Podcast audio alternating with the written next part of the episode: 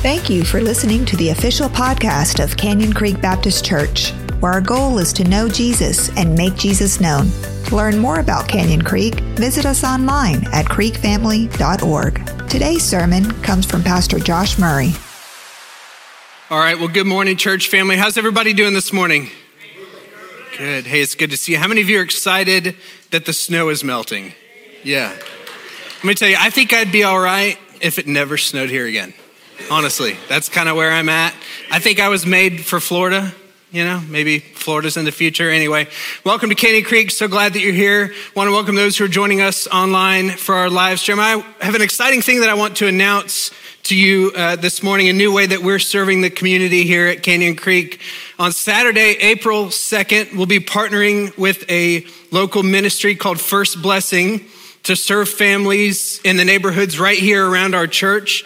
Uh, First Blessing will come. It's, it's essentially an event that we host here at the church where we invite families from the community to come and we feed them a meal and we get to visit with them, learn a little bit about them. We have the opportunity to share the gospel with them and have activities for the families and the children. And every one of these children that First Blessing helps us to identify uh, will leave this event with a brand new pair of shoes.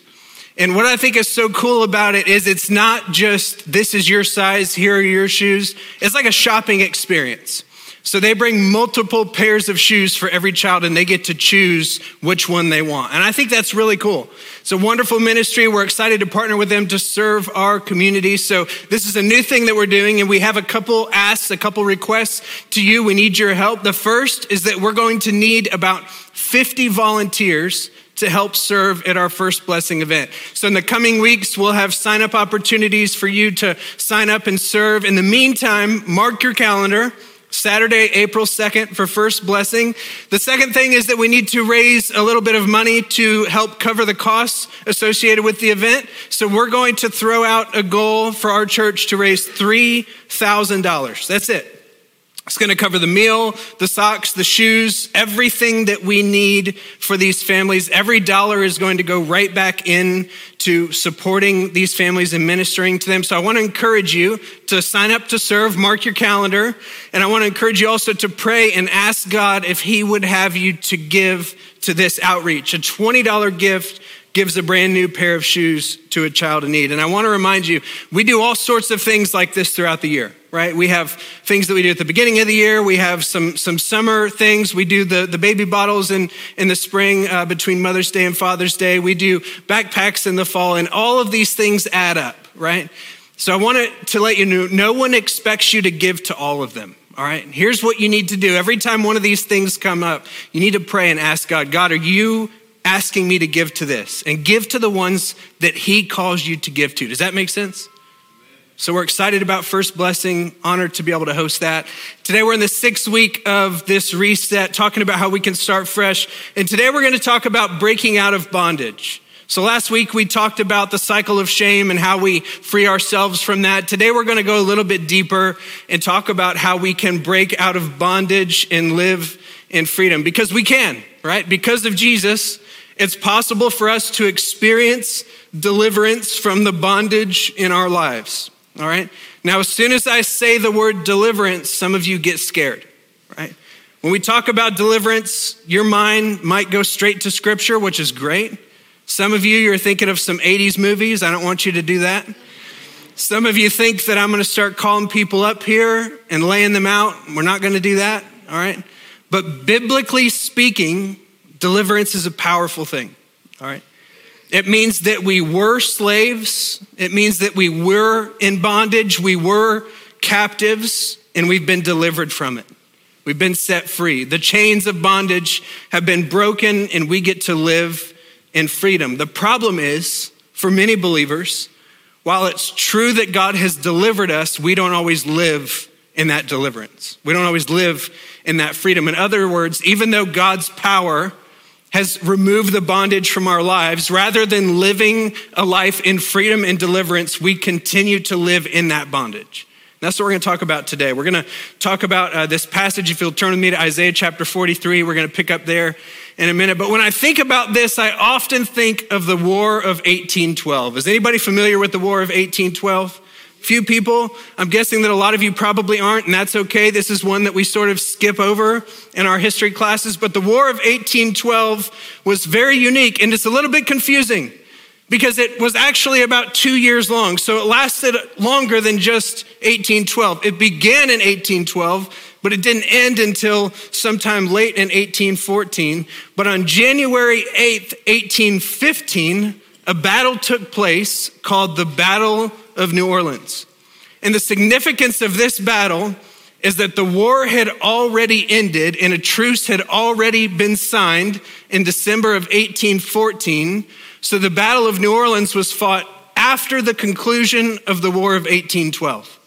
Great Britain had already said, okay, we're giving up. We're not going to try to take over all the ports on this river. We're going to back off. But the instructions hadn't made it to the commander, so they kept moving forward. All right, here's the connection. There's another historical event that's very similar to what happened at the Battle of New Orleans. 2,000 years ago, Jesus Christ, the Son of God, was born of a virgin and he lived a sinless life and he eh, was perfect all the way through his ministry and he was executed on the cross for the sins of mankind. He died to pay the penalty that our sin had incurred with God and he went to the cross and he suffered and he took care of our greatest challenge, which is sin once and for all. Sin, death, the grave. He conquered it. Three days later, he rose again and he lives today as the king and the war is over. The war for your heart is over. The war for your soul is over. The war over your life is over.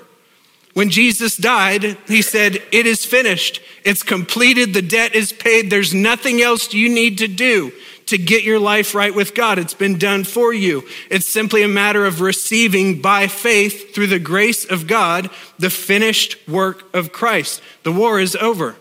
However, we spend much of our lives fighting battles right? I'm a Christian. I've been a Christian for a long time now, majority of my life. I've trusted in the finished work of Christ. There's nothing else I can do to earn my way into heaven. I don't need to try. Right? I've settled it. I'm a child of God. The enemy has been defeated, but he still gets a little bit of freedom during the remainder of our years here on earth until Christ comes again.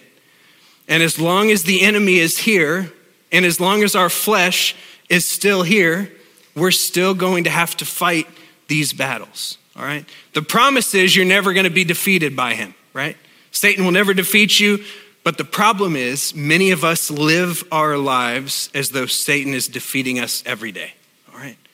Hebrews chapter 10, verse 11 says this Every priest stands day after day ministering and offering the same sacrifices time after time which can never take away sins.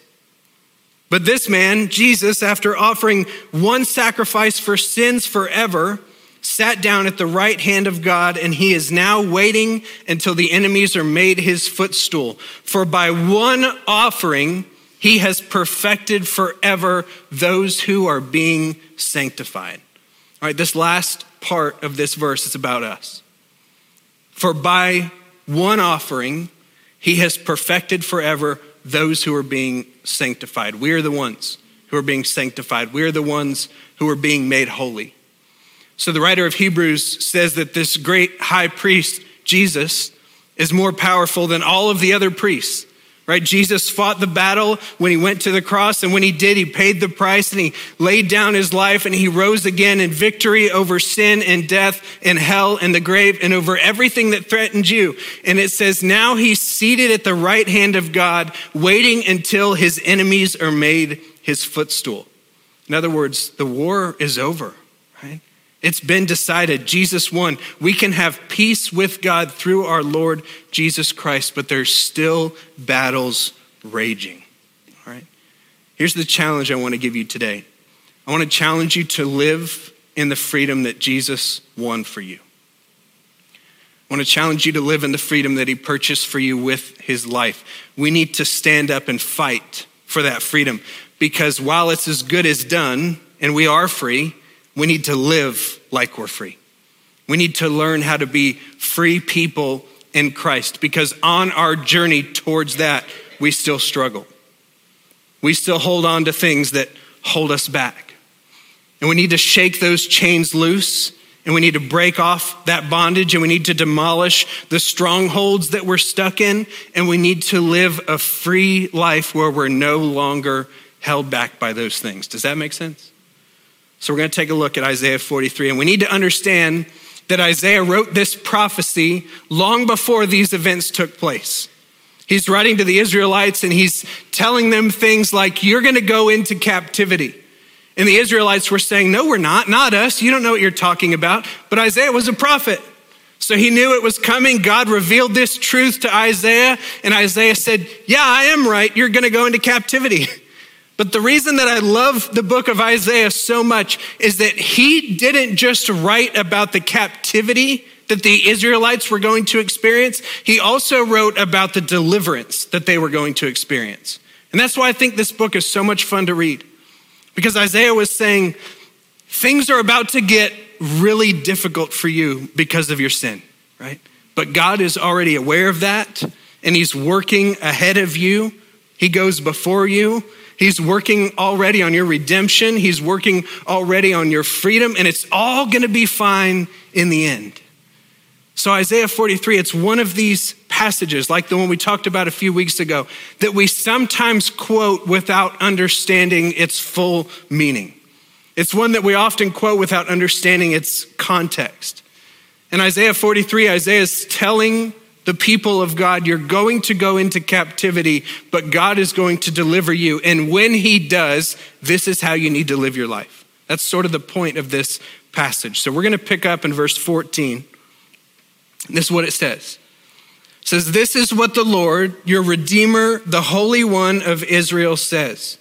Because of you, I will send an army to Babylon and bring all of them as fugitives, even the Chaldeans and the ships in which they rejoice. I am the Lord, your Holy One, the Creator of Israel, your King. Let's pause right there. So Isaiah has already told the Israelites where they're headed. He already tells them that captivity is coming. But now he's looking ahead of that to the future, and he's telling the Israelites that God is going to step in and he is going to overcome the Babylonians. He's saying, You're going to be set free, you'll defeat them, you'll be released from them. That's God's promise. And I love how God reminds the Israelites of who he is in these verses. He says, I am your Redeemer, the Holy One of Israel, the Lord, the Holy One, the Creator, the King. God is reminding them of who he is, all right? And in the next few verses, he gives them a reminder of their past. says, This is what the Lord says, who makes a way in the sea and a path through raging water, who brings out the chariot and horse, the army and the mighty one together. They lie down, they do not rise again. They are extinguished, put out like a wick. He's reminding them of a time when they were released from slavery already once before. Right? They came out of Egypt, they're headed for the promised land, and they immediately face this tremendous obstacle, the Red Sea, right? So Egypt's army is behind them, and the Red Sea is in front of them, and they're stuck and they'd been released from slavery, but they're still a long way from the promised land. And now they seem to be caught. And I think this is exactly where so many of us are in our spirituality and our relationship with God today. Right? We've been released from slavery, but the Red Sea is right in front of us. Our freedom is, is purchased, our sin is paid for, but we're stuck right here. Right? The enemy is creeping up, and we don't know what we're going to do. So God reminds them of this moment and he says, Remember, I took care of it. Remember, I was with you then. I parted the sea. You walked across on dry ground. The Egyptians, they, they chased you down, but I buried them, right? He's saying, I took care of you in the past, and I'll take care of you in the future. And then building on that, he gives them this promise that we so often quote without fully understanding the context in verse 18. He says, Do not remember the past events Pay no attention to the things of old. Look, I am about to do something new. Even now it's coming. Don't you see it? Indeed, I will make a way in the wilderness, rivers in the desert. What an incredible promise, right? We quote this, we reference it, we say, just be patient, God's doing a new thing, right? But the specific context of this verse is that God is going to deliver the Israelites. That he's going to set his people free. That he set them free once already from slavery in Egypt, and he's going to set them free from Babylon, and now he's going to set us free from our bondage. Right? We see this in verse 25 if we skip ahead. He ends this. He says, I am the one. I sweep away your transgressions for my own sake and remember your sins no more. That's good news. God wants us to trust in him. And he wants us to believe that his power can set us free from the bondage in our lives. Right? He did it in Egypt on the way to the promised land. He did it again in Babylon, bringing them back into the promised land. And he says he'll do it again in our lives by sweeping away our transgressions and removing the chains that we've held on to for way too long. He wants us to live spiritually free lives in Christ. And the foreshadowing in verse 25 is of the cross in the resurrection, where God literally did sweep away our transgressions with the blood of Christ. So we don't have to be stuck in sin anymore. We don't have to be stuck in bondage anymore. We don't have to be locked in a stronghold anymore. Yet we sometimes wander back into those places, right? We're free of the need to be envious or jealous of others but we sometimes wander back into that place. Right? We're free from the need to be judgmental or harsh, but we sometimes wander back into that place. We're free from the need to be bitter or unforgiving, and yet we stay stuck somewhere between slavery and freedom. The New Testament echoes this in Galatians chapter 5, verse 1. It says, For freedom Christ set us free. And then it gives this instruction it says, Stand firm then, and don't submit again to a yoke of slavery. I think the second part of that verse is equally as important as the first. Right, but we sing it, we say it for freedom. Christ set us free, and then we forget the charge. What is the charge? Stand firm, put up a fight, don't submit again to a yoke of slavery. Notice what Paul says. We read that verse and we say, okay, great. What a relief. I'm free because of Christ. I'm saved. I trust in Him. I don't have to fight anymore. Now I can just relax. Now I can just take it easy. But Paul says, no, you need to stand firm. You need to put up a fight. You need to be strong. You cannot submit again to a yoke of slavery. All right? So Paul suggests that it's possible for me as a believer in Christ to drift back into places of slavery. He suggests that it's possible for me as a believer in Christ to drift back into a place of bondage. He suggests that it's possible for me as a believer in Christ to drift back into a place where I'm held captive by wrong thinking, by lies, by unforgiveness, by sin, by bitterness, by lust, by greed, by insecurity, by all kinds of things if I didn't mention yours, right? We all struggle with the temptation to return back to a place of bondage again. And sometimes we think things are going good, right? We think we're safe. We, we've been good for several weeks, so we kind of let our guard down. And then something is said, right? Maybe even an innocence, and it triggers that insecurity in us, and we go right back into slavery. Right? It happens all the time. You'll never be able to live as a victor if you keep living as a victim, right? We have to stand firm, as Paul said, and not submit again to a yoke of slavery.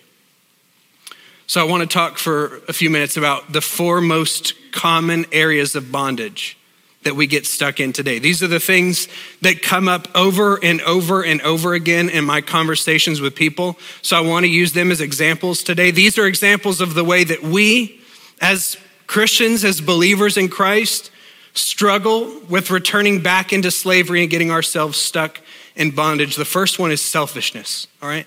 And here's how we fight this we stand firm against selfishness by dying to self. It's literally the answer. Right? Once you've made the decision to follow Jesus, your life is no longer about you, it's about Him.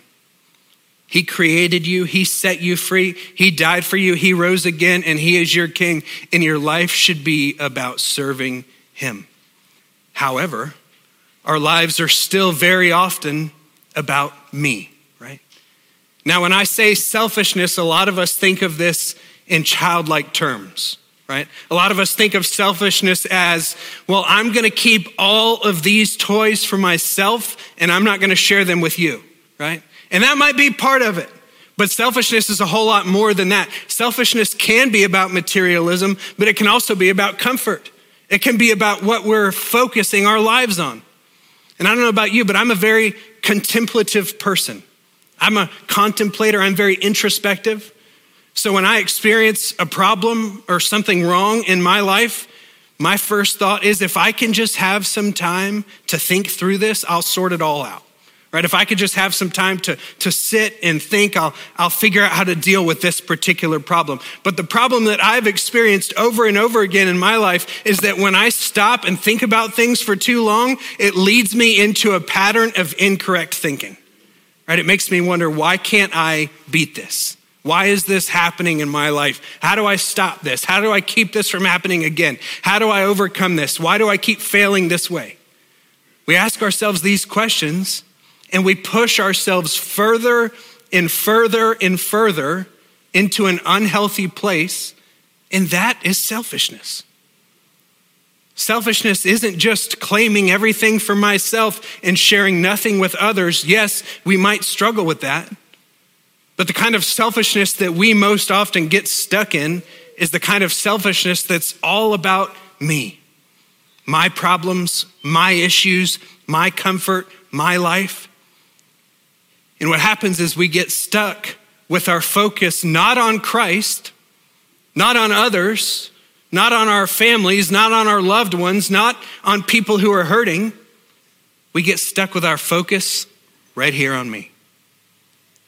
And I'm not telling you that you should never focus on yourself because there are definitely times where we need to take a look inside right? There are times where we need to take a look inside and repent. There are times when we need to focus on ourselves and heal. There are times when we need to focus on ourselves and work through something. We just don't want to stay there for too long. We just don't want to keep our focus on ourselves for too long because Jesus tells us to do something different. Luke chapter 9, verse 23. He said, If anyone wants to follow after me, let him deny himself take up his cross daily and follow me. All right. Now, I think in the church today, we have taken this idea of cross bearing and we've reduced it down to anything difficult or inconvenient that happens in our lives. That's what we've done. We go through a hard time, something doesn't go as planned. It could be a major inconvenience, it could be a minor inconvenience. It could be dealing with something in a relationship. It could be a difficult time at work, and we say, It's just my cross to bear. Listen, when you're tempted to think that, remember that the cross was an instrument of execution, all right? So when Jesus said this, he was saying, If you want to follow me, you have to pick up the instrument of your own execution. And I think if he said it that way, we'd be like, Well, wait a minute, right? But that's exactly what he was saying. He said, You need to die to self. You need to lay yourself down. You need to pick up the instrument of your own execution and lay down your will. You have to pick up the instrument of your own execution and lay down the control of your life. If you want to follow me, Jesus said, you must give me everything. But we get stuck in patterns of selfishness. We get stuck in patterns of self focus, self pity, self loathing, and God wants us to move beyond that and lay self down in order to follow Him. All right? So we get stuck in selfishness. Here's the second thing we get stuck in bitterness. And here's how we fight it we stand firm against bitterness by forgiving others. Simple.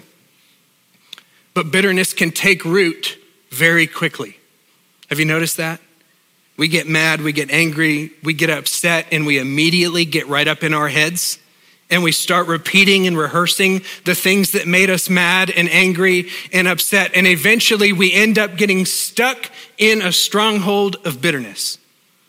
Now, I'm not saying that we should just completely ignore and forget the bad things that people have done to us and act like they've never happened. That's not what I'm saying at all. But we do need to learn how to move on. We do need to learn how to live beyond something. We do need to learn how to set people and offenses free in forgiveness. Because the fact is, when I'm holding on to something, I'm not holding that person back at all. I'm just holding myself back, right? And I love this charge in Colossians chapter 3, verse 12. It says, Therefore, as God's chosen ones, holy and dearly loved, put on compassion, kindness, humility, gentleness, patience, bearing with one another and forgiving one another if anyone has a grievance against another. Just as the Lord has forgiven you, so you are also to forgive. He says, above all, put on love, which is the perfect bond of unity. Paul says we should bear with one another and forgive one another if anyone has a grievance. Now, I don't think that he's saying there's never going to be a time when it's appropriate to speak up about something. I don't think that's what he's saying at all. I think he's, he, he would tell us, don't stand up against evil. He wouldn't say that right? He wants us to, to deal with things. He's not saying don't deal with people who have hurt you. There's a time and a place for that. But if you're holding on to the grievance, you have to learn to move on because that is bondage. That's slavery. That's getting stuck in an unhealthy pattern of dwelling in the past. Right? We don't want to be slaves to the past. We don't want to be slaves to bitterness. We have to learn how to move on. We have to learn how to keep moving forward. Paul gives us a reason. He says, Because the Lord has forgiven you, you should forgive each other. Right? Now, I don't want to minimize the pain that you have over the hurts that people have caused you, but I do want to challenge you to take steps toward freedom and away from bitterness.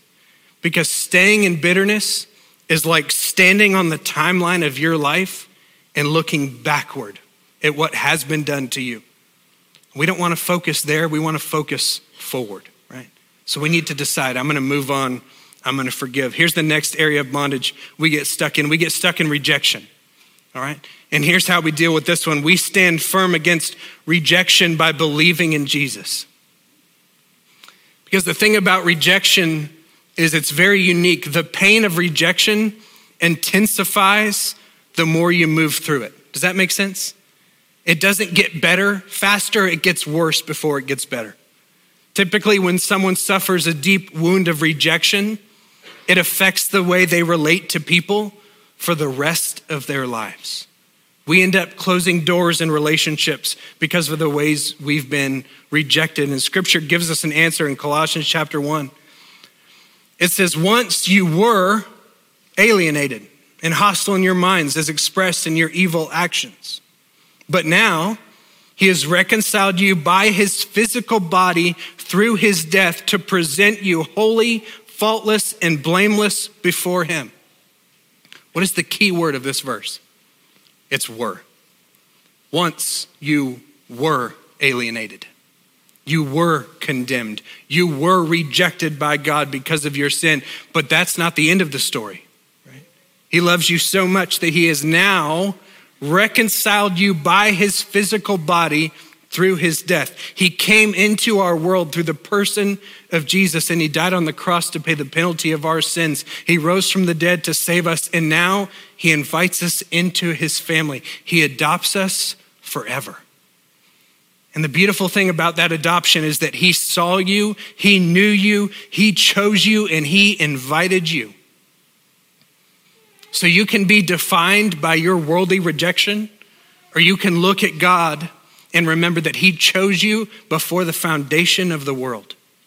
He invited you to be a part of His family. And once you make the decision to trust in Him, everything is different. So we can stand firm against rejection when we understand just how accepted we are in the eyes of God. All right. And here's the fourth, the last, the most common area of bondage that we get stuck in. And this has been our theme for this whole series. We get stuck in lies. All right, how do we move beyond this? We stand firm against lies by receiving and believing God's truth. All right. I believe the biggest area of bondage, the biggest stronghold that we get stuck in are the lies. We get stuck in the bondage of believing lies about who God is. We get stuck in the bondage of believing lies about who we are. We get stuck in bondage of believing all sorts of lies. And in Ephesians chapter 6, Paul wrote a passage about the armor of God. And one of the pieces of armor that he talks about is the shield of faith. And Paul says we need a shield of faith because of the fiery arrows of the evil one.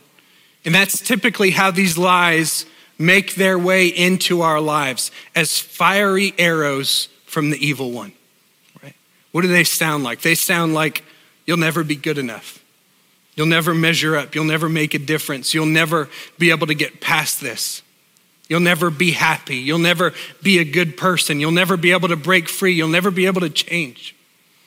And we need to stand firm against these lies. Second Corinthians chapter 10, verse 3, it says, For although we live in the flesh, we do not wage war according to the flesh, since the weapons of our warfare are not of the flesh, but are powerful through God for the demolition of strongholds says, We demolish arguments and every proud thing that is raised up against the knowledge of God, and we take every thought captive to obey Christ. This passage says that God gave us a set of supernatural weapons in His Word to help us to stand firm against the lies. He gives us His Word, He gives us His Spirit, He gives us His power, He gives us everything we need to take every thought captive to obey Christ. So we need to learn how to reject lies in the moment because they're going to keep finding their way through the cracks in our lives. We'll be okay for a while, and then a lie will find its way in, and all of a sudden we're back in bondage. All of a sudden we're back in slavery. We're stuck somewhere between slavery and freedom, and Jesus paid for our freedom, but we're not living in it yet. We have to suit up with God's word, we need to stand firm. It's the only way. The Bible tells us greater is the one who is in us than the one who is in the world. So we get to fight these battles knowing that God is greater. We get to fight these battles knowing that God has won. So we need to take steps and walk forward into a life of victory and freedom. We're going to talk about that more next week. But I want to pray together this morning as we close. Father, we thank you so much that you have already defeated sin. We thank you that you've already defeated death. We thank you that the battle has already been won. We thank you that the work has been finished. We pray, God, that you would help us to keep our focus forward on our freedom and not backward on our bondage. We want to live lives free of bondage. We want to live lives free of slavery. So we pray, God, that you would help us to stand firm. We thank you for everything that you've equipped us with, everything that you've given us that will help us to put up a good fight, to help us to fight with faith. Help us to fight with your spirit. Help us to fight with your power. Help us to fight with the truth of your word. God, we want to stand against selfishness. We want to stand against bitterness. We want to stand against rejection and we want to stand against the lies. And we know that the greatest weapon we have is your truth. So we pray that you would help us to bury it deep within our hearts so that we can remember it when the fiery arrows of the evil one find their way into our lives.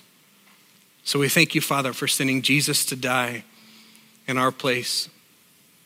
Heads bowed and eyes closed for just a minute. Maybe you're here, maybe you're watching online, and you're stuck deep in a place of bondage in your life today. You're stuck deep in a place of slavery.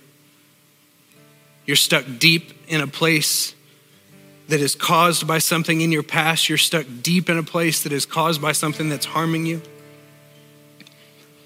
The good news for every single one of us is that we can live in freedom.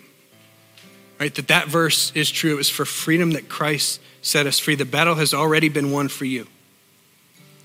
You can experience this freedom, this forgiveness, this salvation in a relationship with Jesus because God sent him to the world and he lived a perfect life and he died a sinner's death on a cross and he was buried in a tomb, but he came out of it alive so that we could be forgiven, so that we could have a relationship with him, so that we could spend eternity with him in heaven. So if that's you today, you want to place your faith in Jesus, I want to encourage you to pray this prayer with me, church. Let's make this our prayer together today. Heavenly Father, I know that I'm a sinner and I'm asking you to forgive me today. I believe that you died on the cross for my sins and that you rose from the dead so that I could be saved. So today I turn away from my sin and I invite you to come into my heart and into my life so that I can know you and trust you and follow you as my Lord and Savior. I give it all to you today in Jesus' name. And everybody said, Amen.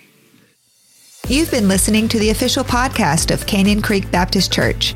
If you made a decision to commit your life to Jesus or would like to get connected with Canyon Creek, visit us online at creekfamily.org forward slash connect and fill out a connect card. Thanks again for joining us.